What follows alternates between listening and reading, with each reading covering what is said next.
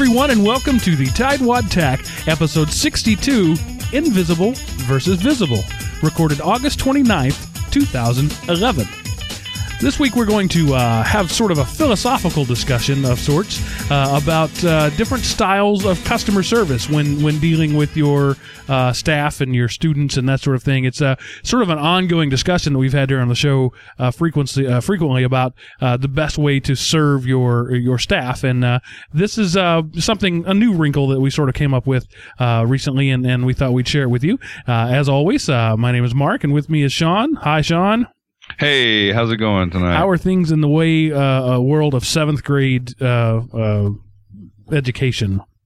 Well, um, they're going good, I guess. All things considered, uh, started the uh, first day of the second week, and I, I can't even remember. Did we cover that last week on the show? Exactly how yes, I found the, out I was going to be oh teaching? by the way moment. Yes. Yeah. So, uh, so yeah, I, I'm dealing with that on top of you know not having uh, computers working in my classroom right now, which is like the one classroom, right? Um, you really um, need to talk to the techs about that. Yeah, I know. yeah, so uh, but you know that presented a great opportunity. And Mark, I got to give you credit for uh, bringing this up. But I have a, a, room full of computers, and they're admittedly probably the oldest hardware set that we have in the district, or well, D- nearly. Darn close. We have older, but they're way down there. Right. Um, but certainly, uh, probably the oldest daily used computers that we have in the district. And, uh, we've been having troubles with them. Uh, you know, we tried to upgrade them to Windows 7 and we had problems there. Now we're looking at having to try and get them back to XP. And we're going to talk about all that stuff later. But, uh, in the end, you know, we're having to do all of this loading of software. They don't want to work with fog. Uh, and so we're doing this manual G4L, uh, for those of you that don't know Ghost for Linux and imaging that way. But the majority of the lab, being that they were so old, the uh, CD-ROMs just didn't work anymore. So uh, we've had these old CD-ROMs that were in boxes that uh, had never been opened, and uh, they didn't really make you know we couldn't use them anywhere else in the district. But here it was perfect opportunity to use these things. So uh, I mean, we were going to throw these things in the computers anyway. So Mark says, well, why don't you, uh, you know, have your students do that? You know, you've got all these computers and all these CD-ROMs that you need to put in there. And you know, Mark, when you first said it, I thought you were crazy because uh, we're dealing with middle schoolers here. you know, um, but uh, it went fairly well. I was a little shocked, quite honestly. Uh, I didn't think they were going to be responsible enough that you know when we started opening up computers that uh, I, I, was thinking they were just going to uh, start breaking stuff. You know, it kind of tends to be that that age group likes to act that way. And, uh, but they were really good. I mean, they got in there, and uh, you know, I gave them kind of a period of instruction on the major components of a computer, and uh, told them what we were going to be doing, and showed them how to do one, and they dove right in. I mean, it was amazing. So, uh, yeah, that's pretty much. That's been the, how the last week went, at least. They're pretty fearless at that age, which is kind of cool. Um, well, and let's let's go ahead and you said we'll talk about it later. Let's go ahead and cover that now. Uh, we we've talked about um, last week the the hardware from hell, and that's the set that uh, that Sean's talking about. This these old computers that have really kind of been buggy from day one. Uh, we had some um, uh, we got caught up. Uh, some of you may remember years ago, Dell had uh, a major issue with some bad capacitors uh, that were blowing in motherboards. Well, Dell wasn't the only one who bought those batch of capacitors from China. Um, uh, Foxconn, who's a Chinese manufacturer, uh, was using it in their motherboards too. And so we had um, to replace almost every motherboard in these uh, about 140 or so of these computers that were bought um, uh, over a period of uh, a year and a half or so. Um, and uh, we replaced lots of them, and then we ended up having a problem with the power supply. We ended up having to replace pretty much all the power supplies. Of course, this was all warranty stuff, but still, it's a big hassle when uh, your your lab goes down, you know, like three at a time every day. Uh, so we've had trouble with these things forever, but you know, again, we're the Tightwads. We got to hang on to these things. We can't just throw them out. Um, and so we worked up an image with with um, uh, fog and put Windows 7 on one, and it worked just fine. And the imaging, the process of deploying that image ruined them. Uh, it just messed up. Uh, so we blamed the network driver. It's the, for those of you who know, it's the SIS 900 series network driver, which is known to be uh, garbage.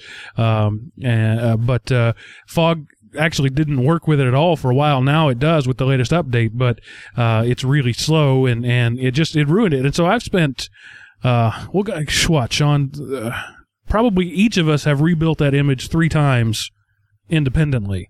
So like Right. like six or seven times we've had to rebuild that image because it's gotten messed up, and we fell fell fell back to our older tool, Ghost for Linux, which is a great tool, uh, not as good as Fog, but it's good for a more manual process. Um, and we just never could get anywhere. Um, well, let me rephrase that. Some of them work fine with Windows 7. Some of them don't. Yeah. Um, and it's it's really weird. But what we learned is if you've ever um, imaged a machine on uh, with Windows that has had Linux installed on it, or tried to install Windows on a machine that had once had Linux on it, uh, you you will know that the bootloader is different. Uh, Windows uses their own bootloader. Uh, Linux usually uses Grub or Lilo, um, and you end up having to wipe the master boot record to, to fix that. Well, it turns out, at least the, the way it looks like right now, Windows 7 does the same thing. So if you put Windows 7 on a machine and then later try to roll it back to XP, you're going to have to, to wipe it. You're going to have to uh, delete the master boot record. We use Darik's Boot and Nuke to do that because it's quick and easy. Um, because even if you put Windows back on it, it's not going to boot. Everything will be there. The file system will be intact. It just won't boot. Uh, because that other bootloader, the Windows 7 bootloader, is there, and I'm sure the literal net out there will correct me uh, where I'm wrong on that. But that seems to be the way the symptoms work. So if you have this experience, if you try to install Windows 7 on something and for some reason it doesn't work, hardware's not compatible or whatever, you need to go back and it's not working. Um, wipe that disk. Uh, wipe the boot sector, uh, sector, wipe it out completely, and then reformat, repartition. Then it seems to work. So that's our yeah, and our that, tip. that's where it was catching us is we we were so used to in that situation just having to go in and reset up partitions and uh, you know using a tool like gparted to do that and uh, usually you'd be good to go but in this instance and it's funny because like you said mark we run into that in both instances going from linux uh, and back to a Windows install, and then Windows 7 back to Windows XP, and both of them seem to really get down on that low level of the boot sector. And uh, so, yeah, you got to get in there with a tool that you can wipe that out and reset up the drive really totally fresh. So. Um, now that we figured that out, we seem to be on the right track. It just took us a little while. Uh, while we're on the uh, subject of Windows 7, uh, Sean, talk about your uh, our Windows 7 hack, uh, the profile hack, and and what uh, what you've discovered about that recently. Yeah, you know, and I have to say because I'm kind of feeling proud of this one because This I one's did- all Sean. Yeah, I really did. I did a lot of homework on profiles with Windows 7 uh, prior to setting up our images, and I did not see mention of this once anywhere out there on the interwebs. So, so I'm going to take credit for this. I'm going to call this. Uh, maybe we'll call this the Kybel hack. I don't know, but The Kybel modesty uh, postulate. yeah, yeah, you know, because I don't like to take too much credit for anything. But uh, what I noticed, uh, and this just happened in the last week, but um, you know, we had talked previously in a previous show, maybe last week, about how you uh, how you would rename uh, the local admin account to default, and then that would become your default account. And uh, so it was kind of the workaround for uh, Well, replicating. not the account, but the folder, the user folder. right. Let's, let's user say it right. Yeah. Yeah, so you would rename that folder to default. So if I had a, a local admin account that was named Sean, and uh, and then I go in and I I add the computer to the domain, and I log in then as a domain admin, and then I go back in and I rename that local admin Sean account to or or folder to default, then that that in essence uh, is like copying the profile, and then everybody who logs in after that is going to pick up that uh, that default profile, which was my local admin account that I had set up in uh, just the way I liked it. But there are some glitches with that. For example, you don't get like the uh, the screen, the, the theme, or the Windows background, or the icons, or the start menu, or things that you've pinned there. Those seem to to not stick. Uh, right doing yeah, it that some, way. some some of the personalizations don't stick but for the most part you know it's a it's about as close as you can really get. And from what i understand out there uh, from everybody that i've uh, uh, i guess i'll say talk to but you know out there on the web uh, that's pretty much the way that it, that it is. And that's just you know it is what it is and you you live with it. Uh, what i have noticed though is that if you continue to on into the future log in as that local admin. So if you log in as that local admin and you want to make a change to the default profile, uh, it's just log in as that local admin, make the appropriate changes that you want to do, and that might be setting up some shortcuts or whatever. Uh, but make those changes, and it's really it's really an odd process that happens. It, it looks on the surface as you're logged in like you are logged in under uh, temp, you know, using temporary folders. But the changes that you make actually still occur in that folder that you had previously renamed to default. So, uh, so there's no real, uh, if you want to go in and change the default profile, you just go log in as that local admin account again and make the changes and don't have to worry about copying folders anymore or doing anything else. Just by virtue of logging in as that local admin, uh, account, automatically populates those changes into that default folder and uh, it's just a very it's the easiest method to go in and tweak the default uh, profile after you've already set it up. Now, let me see if I can explain what I think is going on there. Um, what happens is uh, Windows doesn't really use folder names. Uh, folder names are for humans. Windows Right. uses file identifiers and folder identifiers. So, what you do when you when you create that account, uh, say it's called uh, Golden because it's your Golden setup. You log on as Golden and you and that password, uh, it creates that folder and says this user uses this folder. So then you rename the folder to default. Well, the next time somebody logs on, it copies the folder named default. But when Golden logs on, it goes to the file identifier regardless of the name. Right. Um, so, uh, what that means is that you then log in as, as Golden, set up whatever you want, set up the background, the theme, the start menu, all those good things. Those get saved in what is now the public folder. Right. And so every time you and log that's a on- better that's a better term to use. Is it now? It's really become the public folder. Right. So it's your default public folder uh, that everybody gets when they log on. Um, and so it's it's really very cool uh, the way it, it works out, uh, and it was just sort of a happy accident that we discovered. Yeah, absolutely. Um, I can't even remember why I was doing it now, but for whatever reason, I logged in as a local admin on one of our machines and uh, made some changes, and then uh, logged off and then back on as a student, uh, and realized that hey, what I just did over there, they just got that. So, uh, totally just walked into it by accident, but. Uh, very cool. So just wanted everybody to be aware of it out there. If you're uh, if you're having profile craziness problems like we have been. So that's a, a neat little trick that we found that uh, helps you get more of the expected behavior that that you're used to with Windows XP. Uh, it it gets comes a little closer to the way things have always been. So a neat, a little uh, bit of serendipity, which is good because the way the last couple of weeks have gone, we needed uh, some good news because we haven't had a lot of it. Right. Yeah, Uh, and I, I gotta say, um, oh, now you just uh, now I just lost my train of thought. So I'll just say, uh, back to you, Mark. on second thought. Um, Yeah. So yeah. Um, anyway, I did want to say a quick shout out to uh, those of you who've been uh, supporting the show by purchasing um, products from Amazon through our uh, Element Opie uh, link, uh, elementop.com slash Amazon. Uh, I mentioned that before. Uh, it sends you straight to Amazon. You don't pay any more. The prices aren't any higher, but we get a referral fee on that. And some of our listeners have been doing that, and uh, we are seeing a little bit of money trickle in, and uh, every little bit helps. And I just want to say thanks and to remind those of you who aren't doing it that if you purchase on Amazon, to do that, instead of going to Amazon.com, go to elementop.com slash Amazon. You'll get all the same content. Everything, nothing will be any different. It won't cost you any more.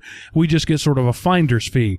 And if you're going to buy something not technical, not not computer related, uh, that's even better for us because they they give you bonus points for you have to tell them what you do, right? So we're a website and we're a tech show.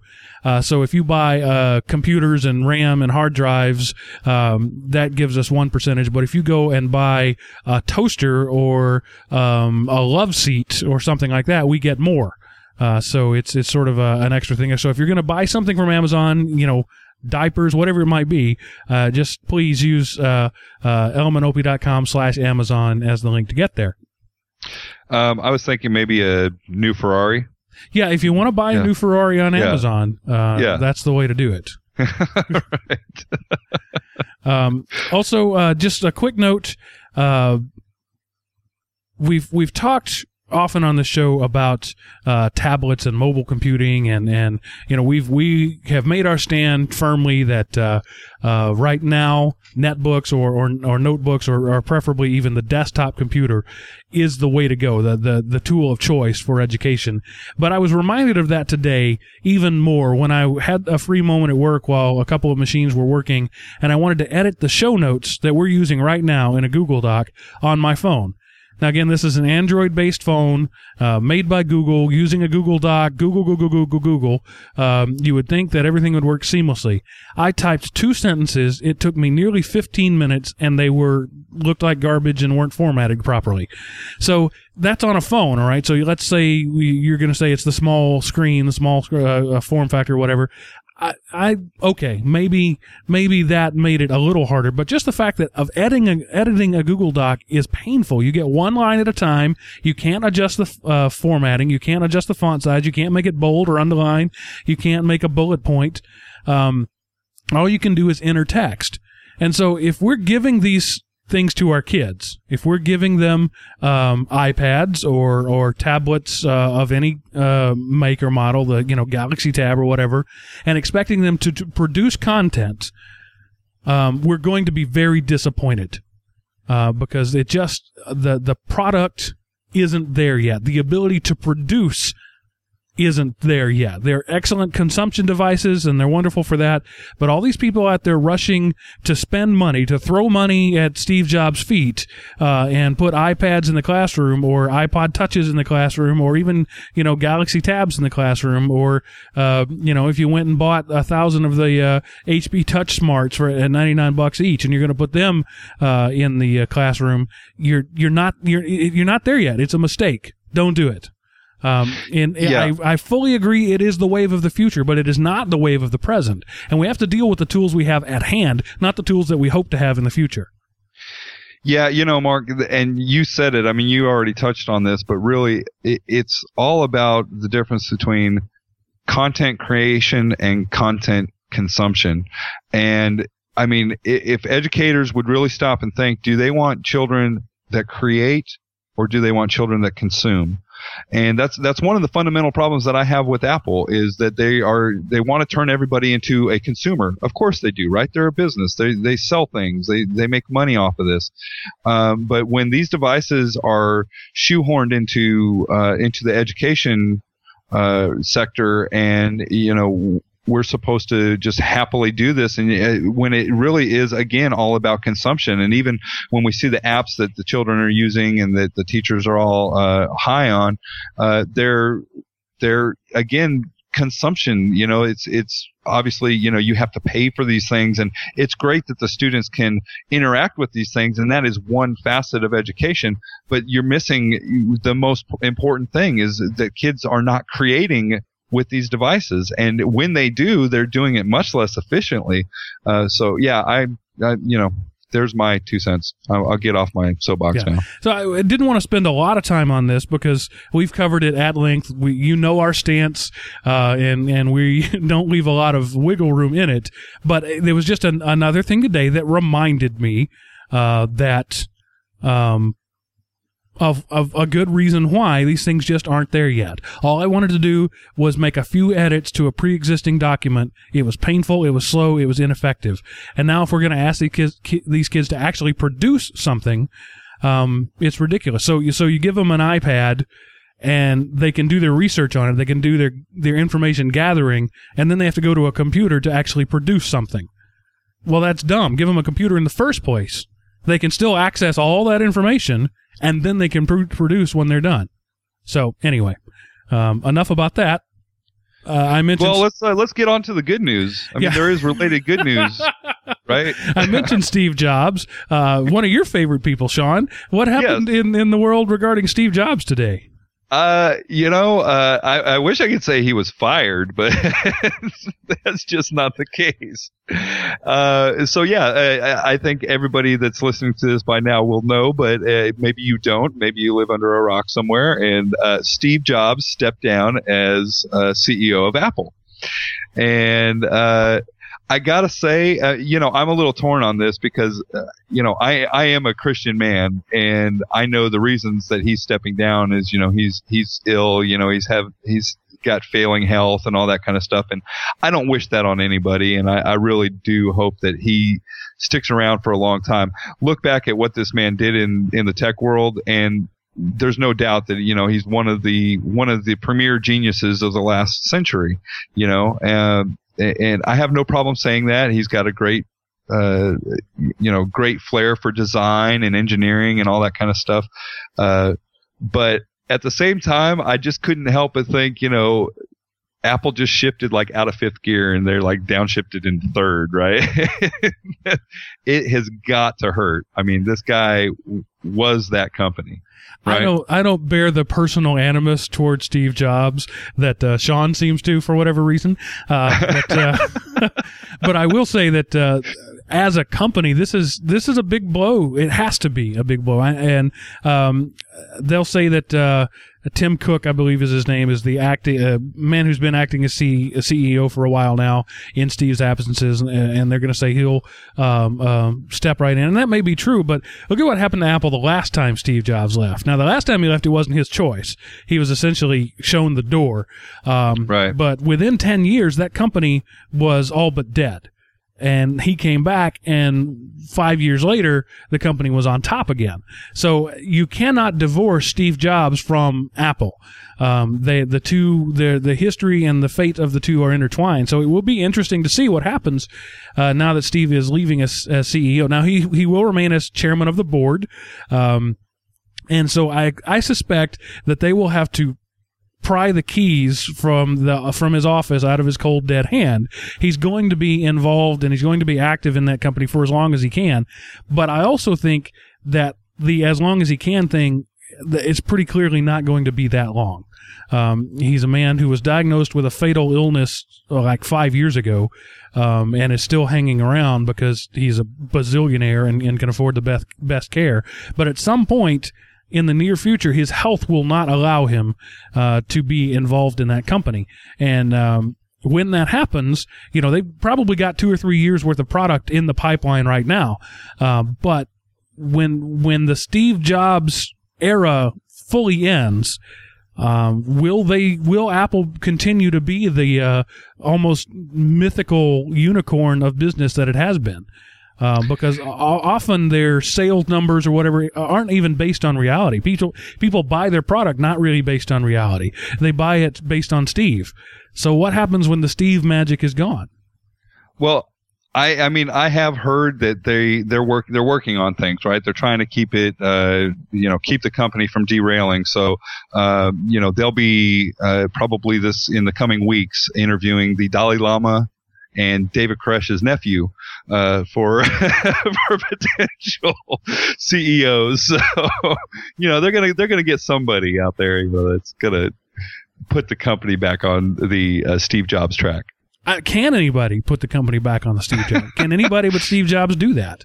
No, I mean he is he is truly a unique individual. Uh, you know, in prep for the show, and you know I know uh, plenty about him, but I, I, had to go and read the Wikipedia, you know, Steve Jobs Wikipedia page, and uh, and you read back through that, and it's just it's pretty amazing, right? I mean, you can't discount what the guy has done in his life.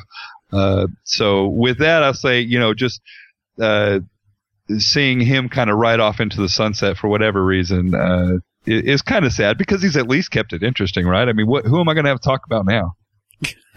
so, I have a feeling you'll find somebody. I probably will. There's always some new evil empire out there, so. well, speaking of the evil empire, I mean, uh, uh, Bill Gates, uh, his future and and uh, and past rather, and and um, uh, Steve Jobs are are closely intertwined.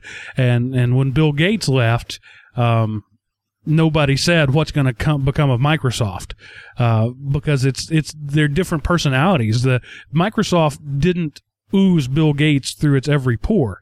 Uh, it was clear that he was the the driving force for the company, and and then when he went on uh, to do other things, the company pretty much stayed the course. hasn't gone up, hasn't gone down. It's pretty much been the same. But uh, the can Apple survive without Steve's DNA? Uh, I don't know. It'll be interesting to see what happens. I, I know people out there think I'm a um, a uh, uh, an Apple hater. I'm not. Sean's the Apple hater. Uh, yeah, I'm, I'm just. I'll, I'll, take up that mantle. um, but uh, um, I hope the company does well because that's good for innovation. It's good for uh, the tech industry as a whole. It's good for American business. So I want Apple to continue to do well. I just wonder what that new direction will be. I mean, uh, can anybody else step up on a stage uh, in a black turtleneck and faded blue jeans and be described as electrifying, as Steve uh, often is? right. Oh, come on. I mean, those kind of people, and you, you people out there, you know who I'm talking about. Uh, they, they, they have to have their icon. So it's gonna be, it's gonna be somebody. I mean, you know, maybe the next CEO of, uh, I don't know, uh, Android, or not Android, uh, HTC, I don't know, something. They're gonna, they're gonna pick some company that has somebody who's got something interestingly weird about them, and that will be their new following. They'll make cute little white devices. what, what was that guy's name? Talk about how they sell more of them than anything else in the world. They sell more of their HTC phones than than uh, rice. I don't know. what was that guy's name? The the Hale-Bopp guy, T or Doe or something like right, that. Right? Yeah, um, yeah. They, they, need to find that guy. Well, obviously he's not not around anymore. But need, they need to find the next T uh, to be uh, to be the CEO of Apple. Well, that was and that was my that was my the imagery that immediately popped into my mind. I mean, it was that morning, uh, uh, the night or the morning after, I guess, the announcement or uh, whatever, and that was the imagery that popped into my mind. I was like, Apple users laying on beds with purple handkerchiefs over them and wearing their Nikes, like they're all gonna go off to Never Never Land. Clutching uh, their maybe iPads. Now's a good time to say go. that is Sean at the or at elementop.com. Oh yeah, yeah, yeah. Let's right. throw that one out there. Yeah. I know old habits die hard, right? That's S H A W N. Uh, one other item that's in the news that I wanted to talk about, Sean. I don't know if you researched this any at all or not, but uh, recently, uh, a couple of weeks ago, um, a a Missouri law was passed that that's often called the anti-Facebook law. Basically, um, it's a it's a really long law covering a lot of things, but there's like two sentences in there that said that a teacher can't have a private con- electronic conversation with a student. That I'm paraphrasing heavily, uh, but it was essentially um, you can't have a, a, private chat, a private email, or uh, even a Facebook uh, friendship with a student period. Um, you can't have it uh, in school. You can't have it out of school. You can't have it. It even said former student. So you know, but the way the law was written, uh, you're 92, your former student is 78. You still can't have an electronic conversation with them in Missouri. Um, and it was it was sort of a big deal. People were talking about what's that going to do to education? How are you how are we going to work within those constraints? Well, a judge this week uh, basically threw it out, said it's an un- that part of the law is unconstitutional, uh, doesn't meet uh, the Missouri constitutional uh, standards, and uh, and so right now it's he, he basically created an injunction to keep it from going into effect. A judge doesn't have the ability to throw out a law, but he can stop it from being enforced. So it'll be interesting to see what happens there with Missouri and their anti-Facebook legislation. Sean, I think I recall one of your guests on the Tightwad Teacher talking about uh, his state had uh, either passed or was about to pass a similar legislation. Am I am I right on that? Yeah, I don't recall uh, all the details, but th- those things are popping up, and uh, I just have to say I, have had some experience with that, and that's I mean that's a really tough one. I mean, you really put teachers in a tight spot because uh, all of these students have these social accounts, and I ran into that last year, and haven't quite run into it this year, but uh, where the the kids are gonna they're gonna find you online, and uh, and even like in a district like ours where we have email and things like this, so all of the students and the teachers have email, and it's it's not hard to figure out what your email address is, right? Um, and so these students want to communicate with you. If you're if you're think about it, if you're a good teacher, uh, the the kids do connect with you, but you have to. It's a very fine line you have to walk. So it's already tough. I have I've had students try to friend me on Facebook, and I have to tell them no, I can't do that. Um, and they they have a hard time with that because they don't understand, right? They don't they don't realize all of those evils that are going on in the world, and uh, so when they think of friending you on Facebook, they don't think about uh, uh, you know you might be drawn into court over it or anything like that. So it's really tough. And I, I, but at the same time, and I'm dealing with middle schoolers, I've, I've been straightforward with them and say, you know, no, you can't do that. And it's not appropriate, uh, type of, uh, it's not an appropriate form for us to be, uh, connecting, you know? And, uh, I think that's okay. You have to, that's part of being an educator, right? Is, is showing these kids what is and is, is not appropriate online in the digital environment uh, when it comes to communication. Um, you know, it, it, goes to how they how they carry themselves online and present themselves online. And uh, for teachers, it's the same thing, and it's more stringent. It's going to be more stringent for teachers, but I think that's a good example to show them. Uh, so certainly I've had them send me messages. I've had them send me emails and and uh, ask you know uh, simple things like how is uh, how is the day going or am I going to be teaching this year? And I have no problem responding to that. Uh, what I think is kind of funny is they want to block this kind of stuff, but it, it's really stupid because if you are the pedophile teacher or whatever that they're all worried about, uh, this is just a way to document that, right? Yeah, I mean, good point. so why block it, man? Let them let them communicate on Facebook, and you know, I mean, it, it's the it's the dumb ones that are going to hang themselves out there in the digital uh, divide. So go right ahead. Yeah, my my concern about that is the the far-reaching nature, particularly of this law. Um, some of my good friends were students of mine at one time and they've gone on and they're adults now and they have family and and uh, I've worked with them. You know, I've hired them. I've I've helped them get jobs other places. Uh, I I chat with them regularly, and under this Missouri law, all of that would be well, not the personal relationship, but anything electronic would be illegal. Uh, so I think when we're trying to protect kids, we need to be careful to understand that they're they're not always kids. Um, and yeah, we may have had a teacher student relationship at one time, but you know they graduated in 2002, and so it's you know they're they're adults now. And um, d- does that preclude me from ever having a friendship with any of these people? And it seems a little um, short sighted. Uh, to to well, and that's exactly what it is. you're you're looking at the short term yeah. instead of the long term. Yeah, I agree. Um, but you know, these are the these are the things that are going to have to happen as we progress. You know, and all these t- new technologies come up, and uh, you know, the government has to sit there and try and overregulate everything. So why not this? So one of our visitors in the chat room says, as a, it's really important as a male teacher not to put yourself in a questionable situation. Um, um, unfortunately, a lot of the news stories that you read aren't about male teachers. Uh, so it works both ways. Um, yeah, there's Mark. There's websites out there uh, that is like I don't know, badteacher.com or whatever, and you can go out there and they, it's like you know every couple of days there's some new story from across the country or even across the globe where some teacher has done something inappropriate.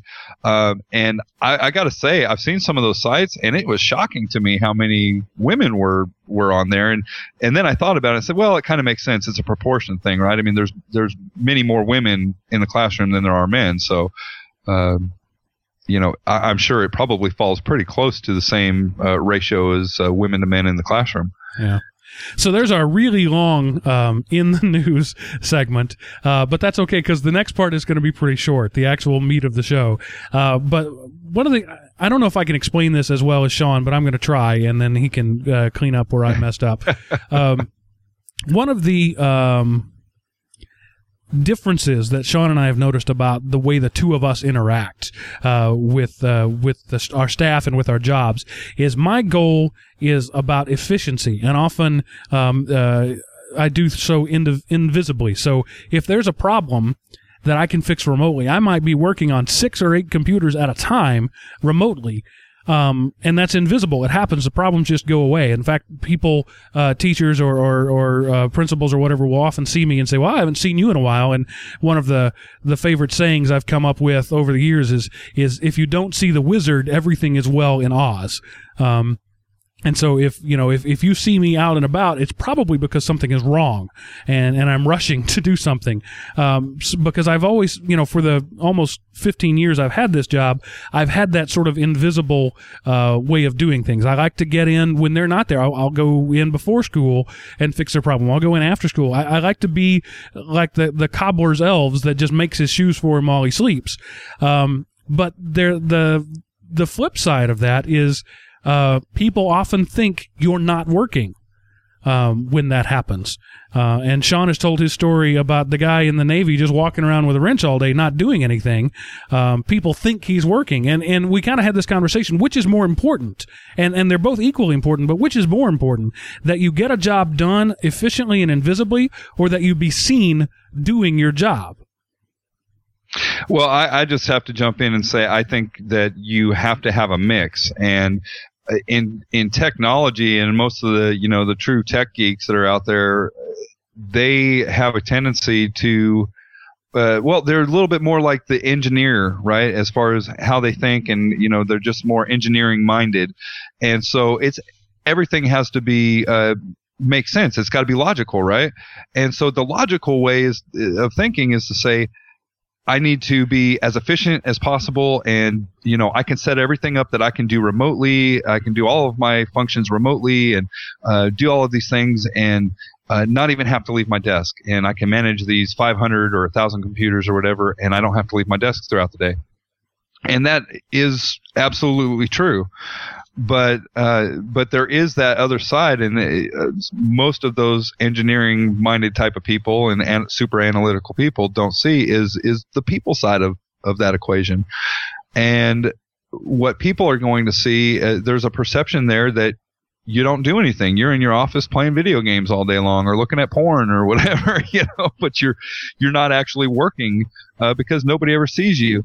And again, now you go back to the other side of the argument and to the to the analytical tech uh, guy, and he's going to say, well, you know, there that's you know, there's no weight to that, but the fact of the matter is, is there's, uh, I, I love this. I picked it up in from a management seminar or something one time, but it was that perception is reality.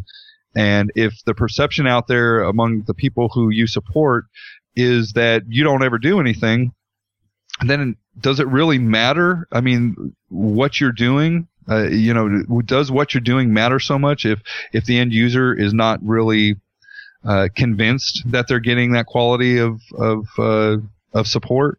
Uh, the ironic thing is is that you could actually be more present and be more out there where people can see you, and they are going to, in their minds, experience better customer service because they see you doing things, they're getting to know you, then they see that you're you're out there working hard to try to support them, and they're more willing to forgive your shortcomings in the end. So uh, I think you have to walk that line. You can't go crazy. You can't go all the way either way.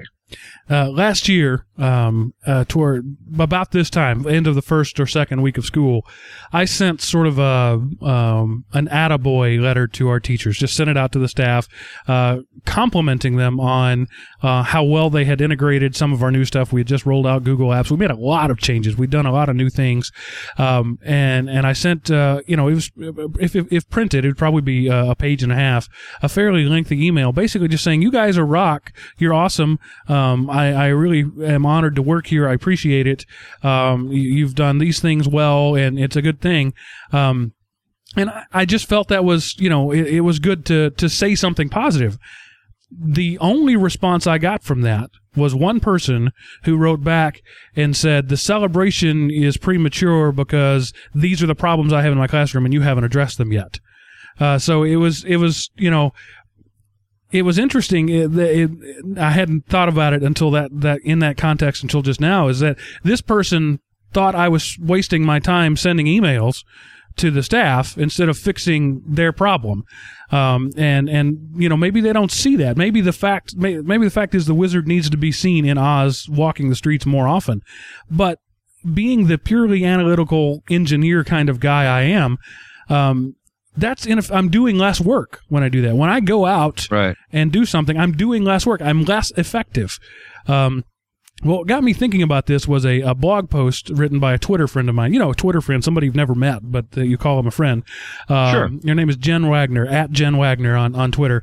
Uh, she wrote a blog post not too long ago uh, talking about uh, this sort of thing. And she she she works in a much smaller uh, district uh, from from what I understand, and uh, uh, she wrote about the fact that people need to see her and they need to see a smiling face. And so that when there's a problem she gets up out of the chair even if she can fix it. They don't need to see a cursor moving as if by magic on a screen. They need to see a person interacting with them understanding they have a problem. Um, and so that, that kind of got me to thinking i used to do more of that until i got more efficient right? And I really did get more efficient. I can now get more done, but it's often the only only interaction anybody has with me is text on a screen and a cursor moving as if by magic. Um, and so uh, I wonder if my customer service relationship has suffered. And and I you know I'm not uh, going to say anything that that isn't already known. If if people listening to the uh, to this who work for me uh, work with me uh, hear this, I'm not terribly well liked by a lot of the people uh, uh, where I work. Um, the you know there's some who do, uh, but there's a lot who don't. They don't like me, um, and there's a lot of reasons for that. Uh, I, I, am a I'm a personable guy, but I tend to have a greater affinity for the truth than most people can handle. Um, and and well, yeah, you're you're very very direct, even when it's maybe something that you don't necessarily want to hear. yeah. Um, so. And so, you know, I get that, but, um, it, it, what's interesting is they all love Sean. Um, but there are some who won't talk to him because there's too much fluff there. They go to me because they know I'll get to the heart of the problem and I'll fix it. So over the years of the two of us being there, they've sort of honed in. Sean is my tech and Mark is my tech. Um, yeah, I'd like to say my people have very good taste. and and the fact is, and you know, again, I'm I'm not trying to be mean here, but Sean has a fraction of the technical abilities and knowledge and skills and expertise that I do. Right. But they think he's a better tech because they like him better. Well, and and that you know we've talked about that. It just gets down to you know some people want to hear a hey, how was your day and how are your kids doing? Um, and for those people, yeah, I mean they think I'm I'm the way to go. You know, I'm I'm the bee's knees of of the tech world, and uh, so it's funny because I think even in some some instances, and this really gets to the point that we're talking about, is they would rather deal with somebody who they even know is less technically pro- proficient uh, because of the delivery. Um, and, and, that feeling of they're getting some personal attention and, you know, uh, that, that they really crave that. People crave that personal attention.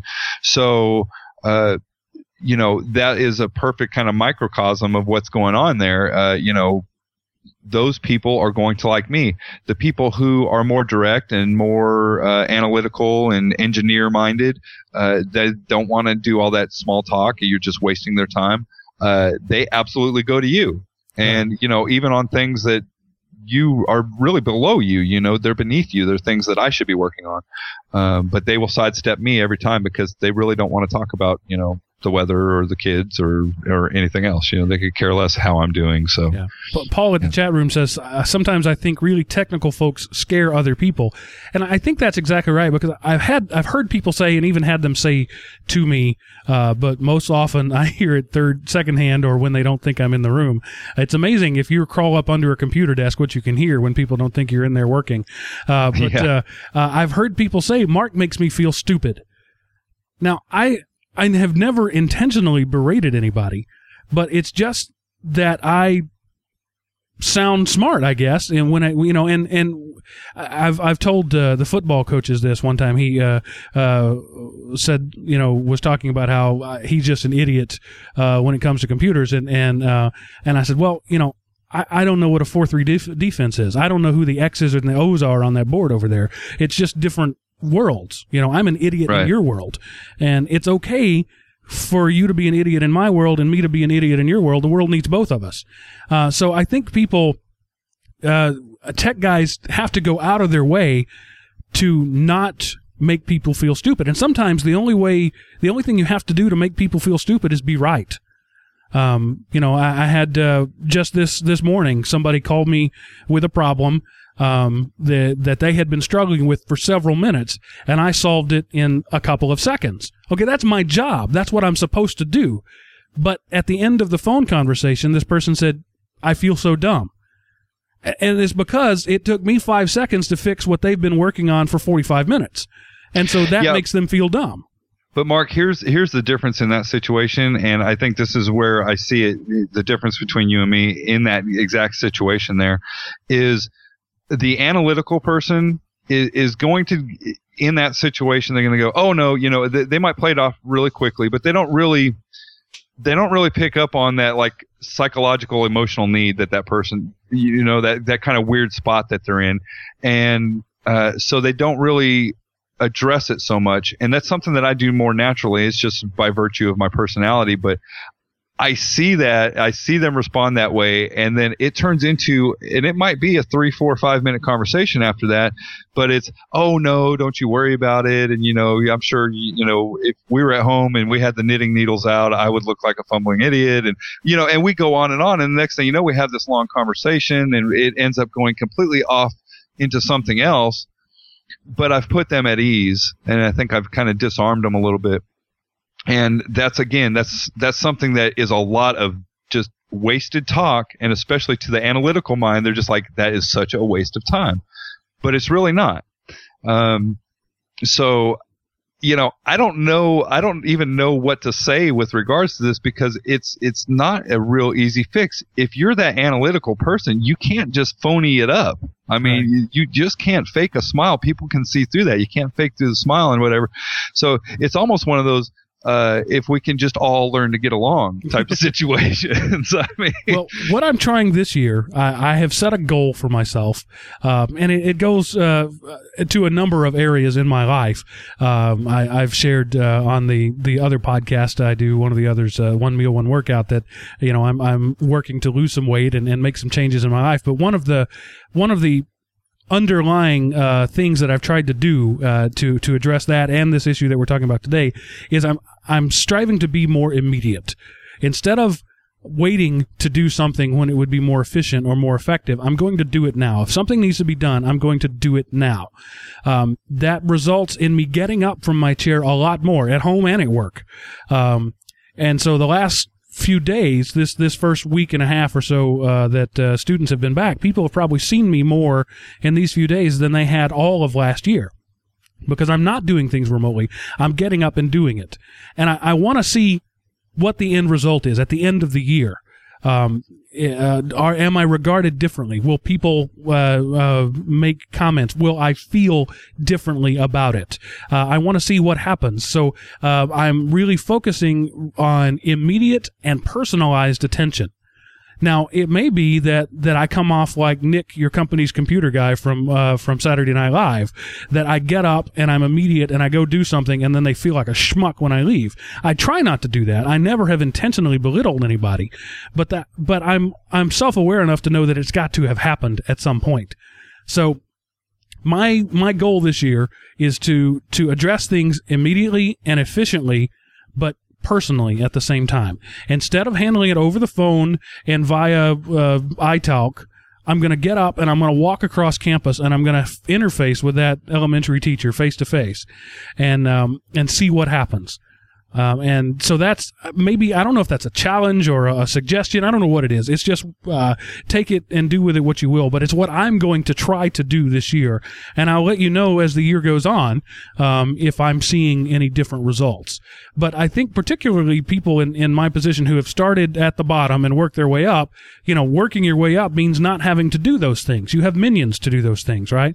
Um, and that's another point I Very good looking, witty minions. well, yeah, uh, that's another uh, point I wanted to bring up is when you dispense a minion to do something, that lowest level person then becomes the face of your department. So that part time high school graduate um, who works for you 15 hours a week to do grunt work is the only tech department your people see.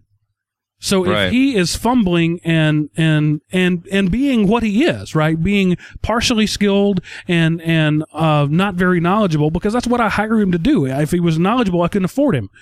Uh, Uh, let's let's just clarify. We we are not talking about Sean right now. no, no.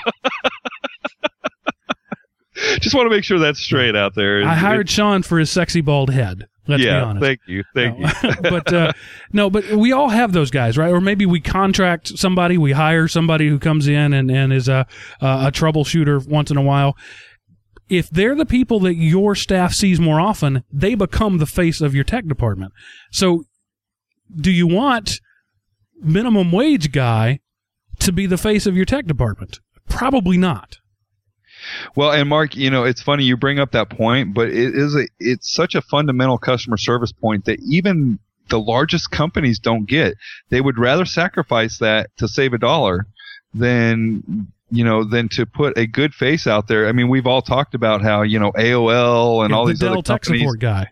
right and how they you know they they outsource it overseas and uh, you know you you may or may not be talking to somebody who's sharp but the fact of the matter is you know th- there's a there's a conversational gap there uh, you know so you put that as your forward facing person and that's what everybody's going to see. That's what they're going to think of your tech support and it can crush you, that whole department regardless of whether you've got like you said you've got a whole bunch of uh, you know real uh, hot people in the office, you know, pushing a bunch of buttons and taking care of everything and making everything run.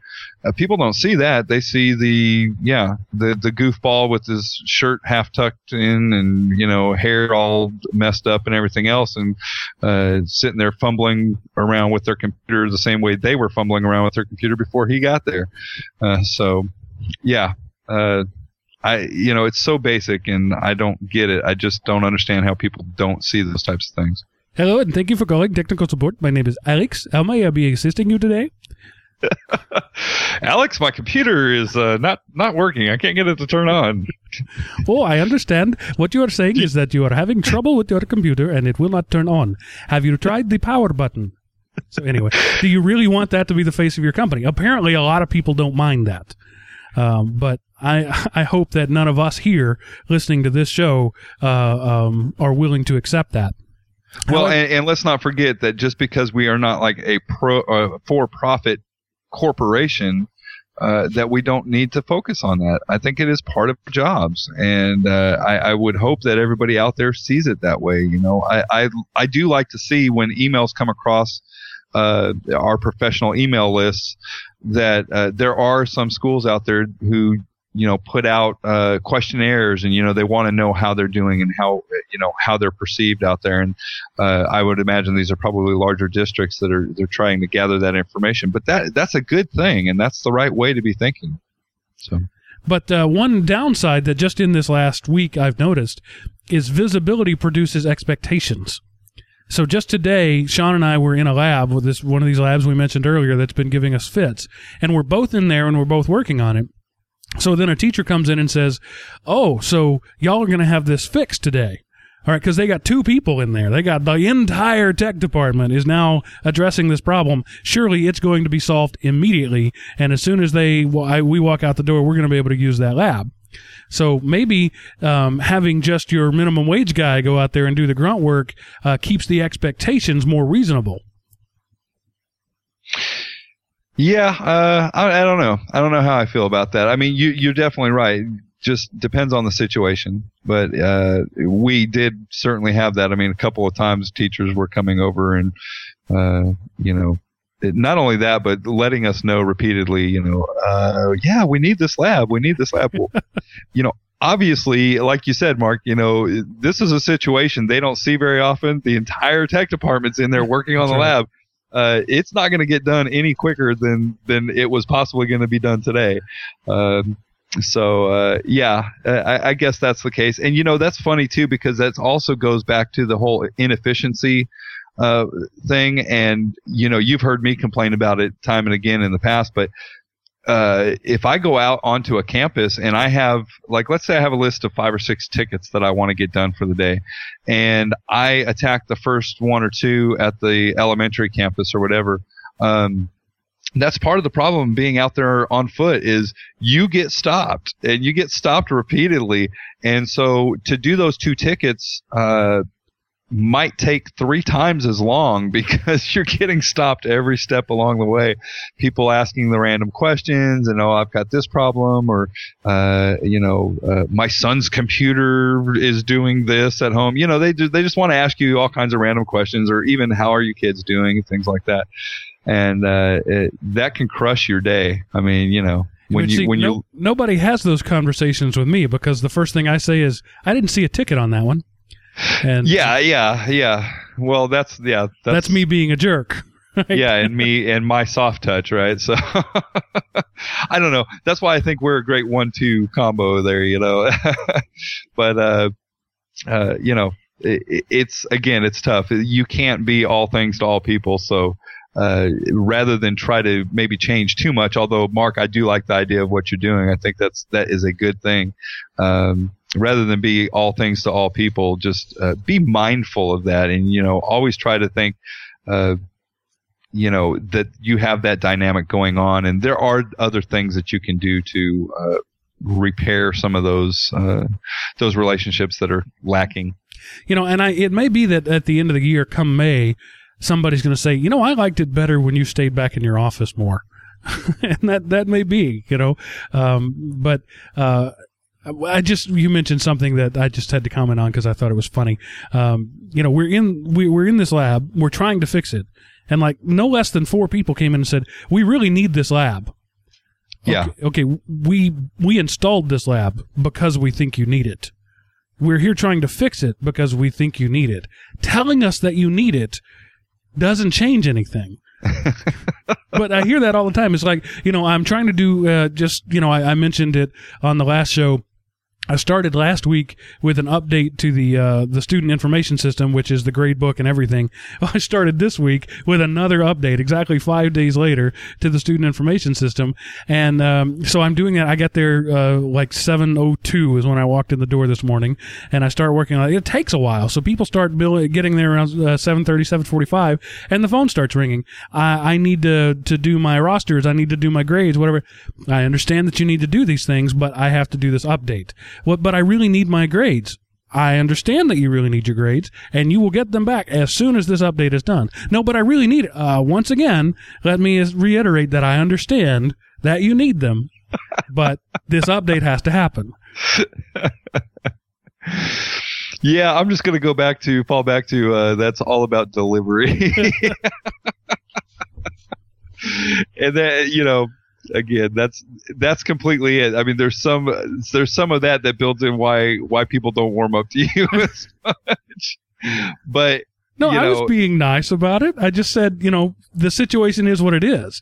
So how? Well, yeah, I mean, you're you're Mark nice, and, and there's nothing wrong with that. And what shocks me is that a lot of these people have known you for years because usually people like that, once you get to know really who that person is, um, then you understand that, right? When you when you know that you're dealing with the engineer, uh, then you understand that that's how you interact with them, and that they are maybe being short or direct or to the point because that's just who they are and you don't you stop taking those things personally and uh, trying to read something into it that, that that's really not there.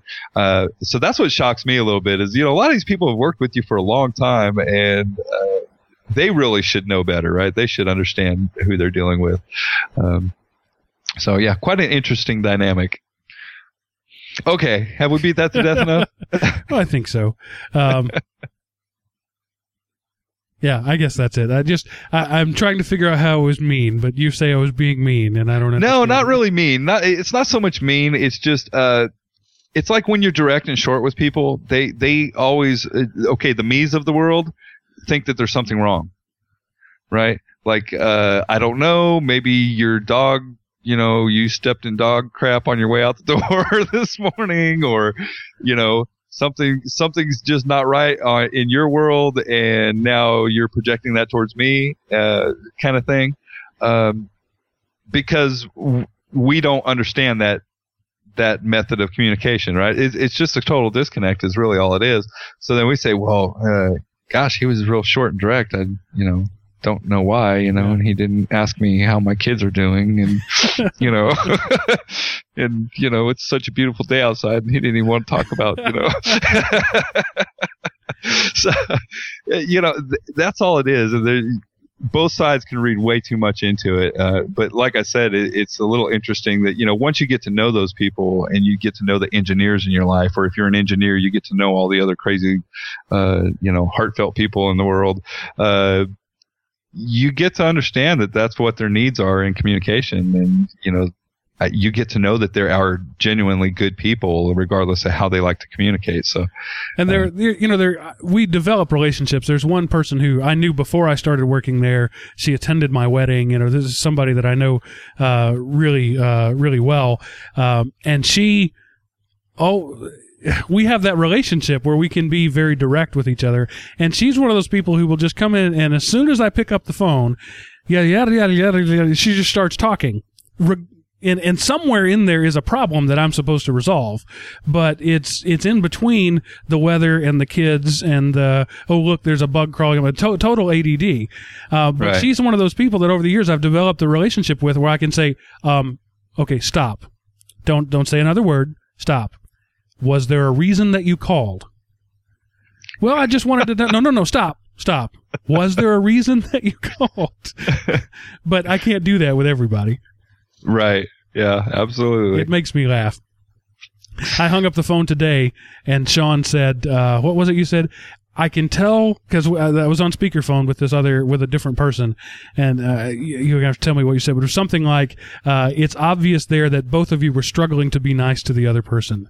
Oh yeah, yeah. I overheard that conversation, and yes, you two are, you know, oil and water, definitely. and uh, you know, we're not going to name any names here, but this is definitely a person that uh, you're oil and water with. And yeah, I could I could overhear the conversation, and you had this person on speakerphone, so I actually could hear both sides of the conversation. And it was so obvious to me that you both were sitting there and making just tremendous efforts to be nice to each other. And- and- because your your communication styles just don't mesh at all. And uh, I gave you both credit. I thought you Yeah. did awesome. I mean, that's as good as you can do in that situation, right? Because typically all you're going to do is piss each other off. So, so if you could both sit there and make tremendous efforts just to be nice and let the conversation go as nicely as possible, then uh, that's that's as much as you can do. And just to be clear, there's no animosity. It's not that we dislike each other. It's just that it is a struggle. It's like we speak two different languages, and it's Yeah. a struggle to communicate. Yeah. Um, so anyway, and I've I've learned over the years, and uh, and I'm sure you all have learned in your jobs too, who those people are that you will have a hard time just communicating with. Just saying how was your weekend is sometimes difficult. Um, even if you don't dislike somebody, you just don't speak the same language. Anyway, enough about that. That horse is dead and buried and um, and long gone. So let's move on to our tips of the week. And uh, my tech tip of the week this week is uh, it's actually a website that is a utility. It's what are the, what are the web apps? That's the the way of the future, right? Um, it's it's uh, the the address is freeopener.com, and uh, the way the website puts it is if you don't have the software necessary to open a document somebody sent you, our website can probably do it. Uh, somebody sends you a Word document, you don't have Word, or if it's a docx and, and you have the old version of Word, they can do it. Somebody sends you an AVI file and you're on Linux and you can't open AVIs, upload it here and they'll present it to you in a flash player format. Don't have the ability to play a MIDI or a WAV or an MP3 file, upload it here and we'll play it back to you.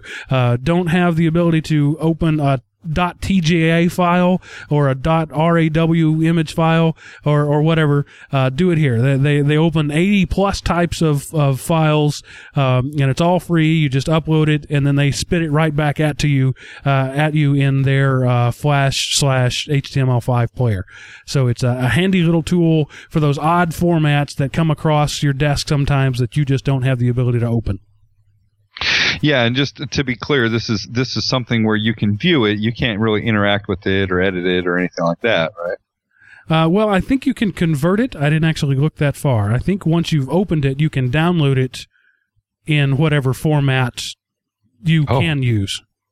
Now that would that would be really nice.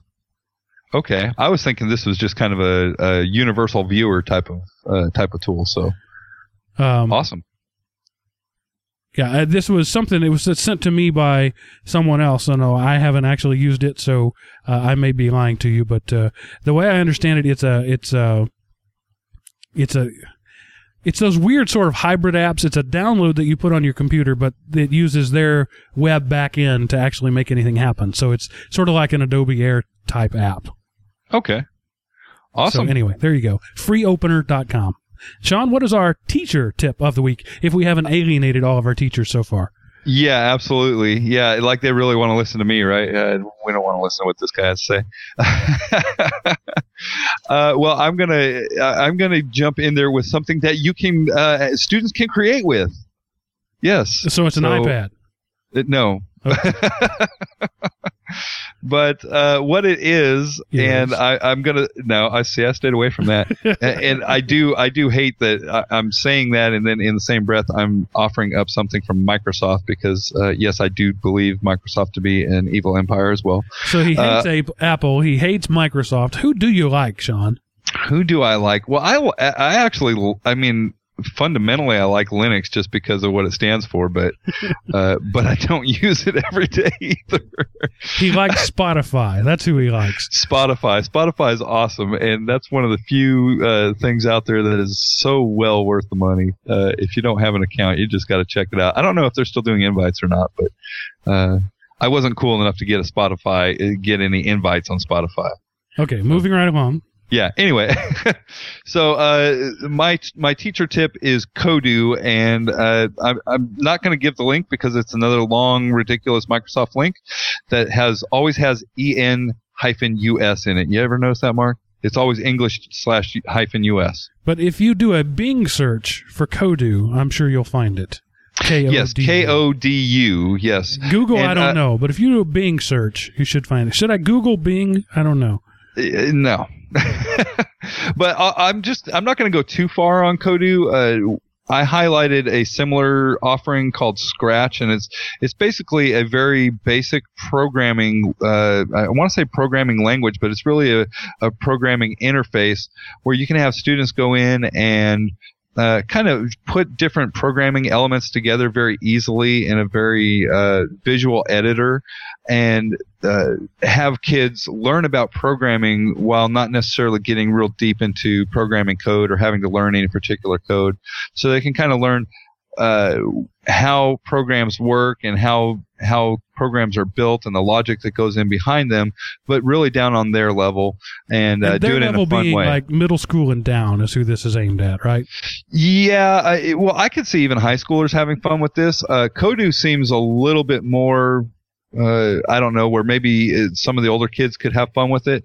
Uh, at, you know, in the same breath, uh, you know, I look at Scratch and Alice and Kodu and all of these different tools and think, uh, I love playing with them, you know, and here I am 39 years old. So, uh, you know, it, it, can be really fun. It's certainly, Kodu has, I guess the reason I think Kodu leans a little bit more towards the older kids is that it also leans a little bit more towards gaming.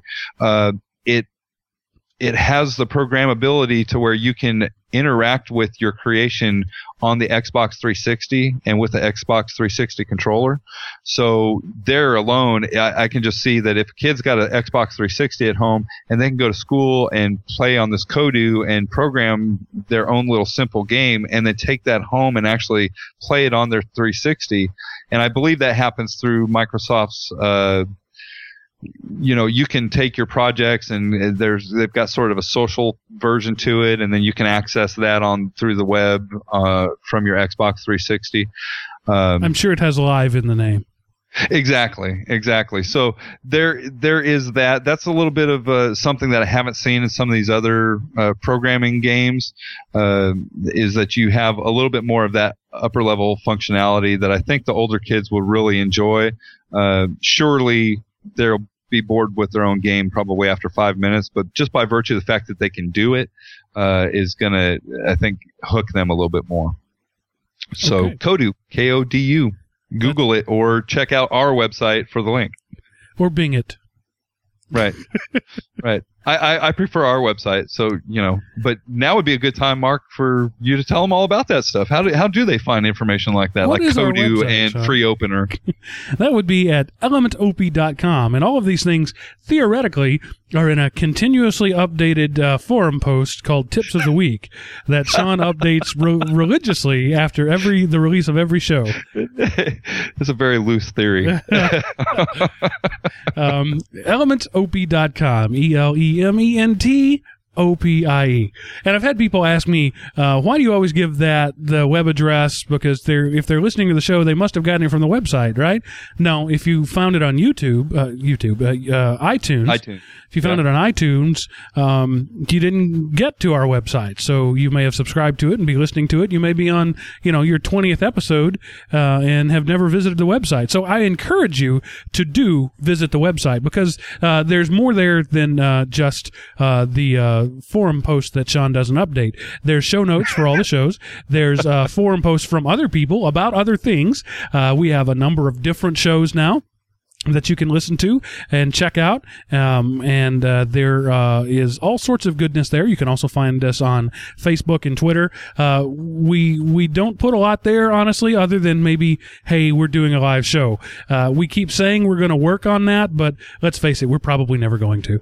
Uh, so if right. you want to find out information, the way to do that is elementopie.com. If you'd like to leave us a voicemail, you can do that, and we will uh, play it on the air. Uh, you can call us at 530 Frugal, F R U G A L the number two, Frugal two, or right there on the website at the top right, there's a button that says call us and you put your number in there and Google will call you and you leave us a voicemail and we will put it on the air. Uh, and to the woman who recently had a baby in Illinois and gave them our Google Plus, uh, Google Voice phone number, thank you very much because now I'm getting all sorts of stuff from doctors' offices and hospitals and even bill collectors because apparently you don't pay your bills. So we appreciate that. But if you're not that person and you want to call us, go ahead and do that at 530 uh, Frugal 2. Uh, I did get a coupon for a free pap smear though. That was, that was pretty cool. wow. I, I don't even know how to react to that. So I, I, I think maybe that's a, the perfect note to end the show yeah, on right there. And that's free pap smears for all. Oh, wow. and so before this goes any farther off the deep end, this is Mark signing off. And Sean signing off.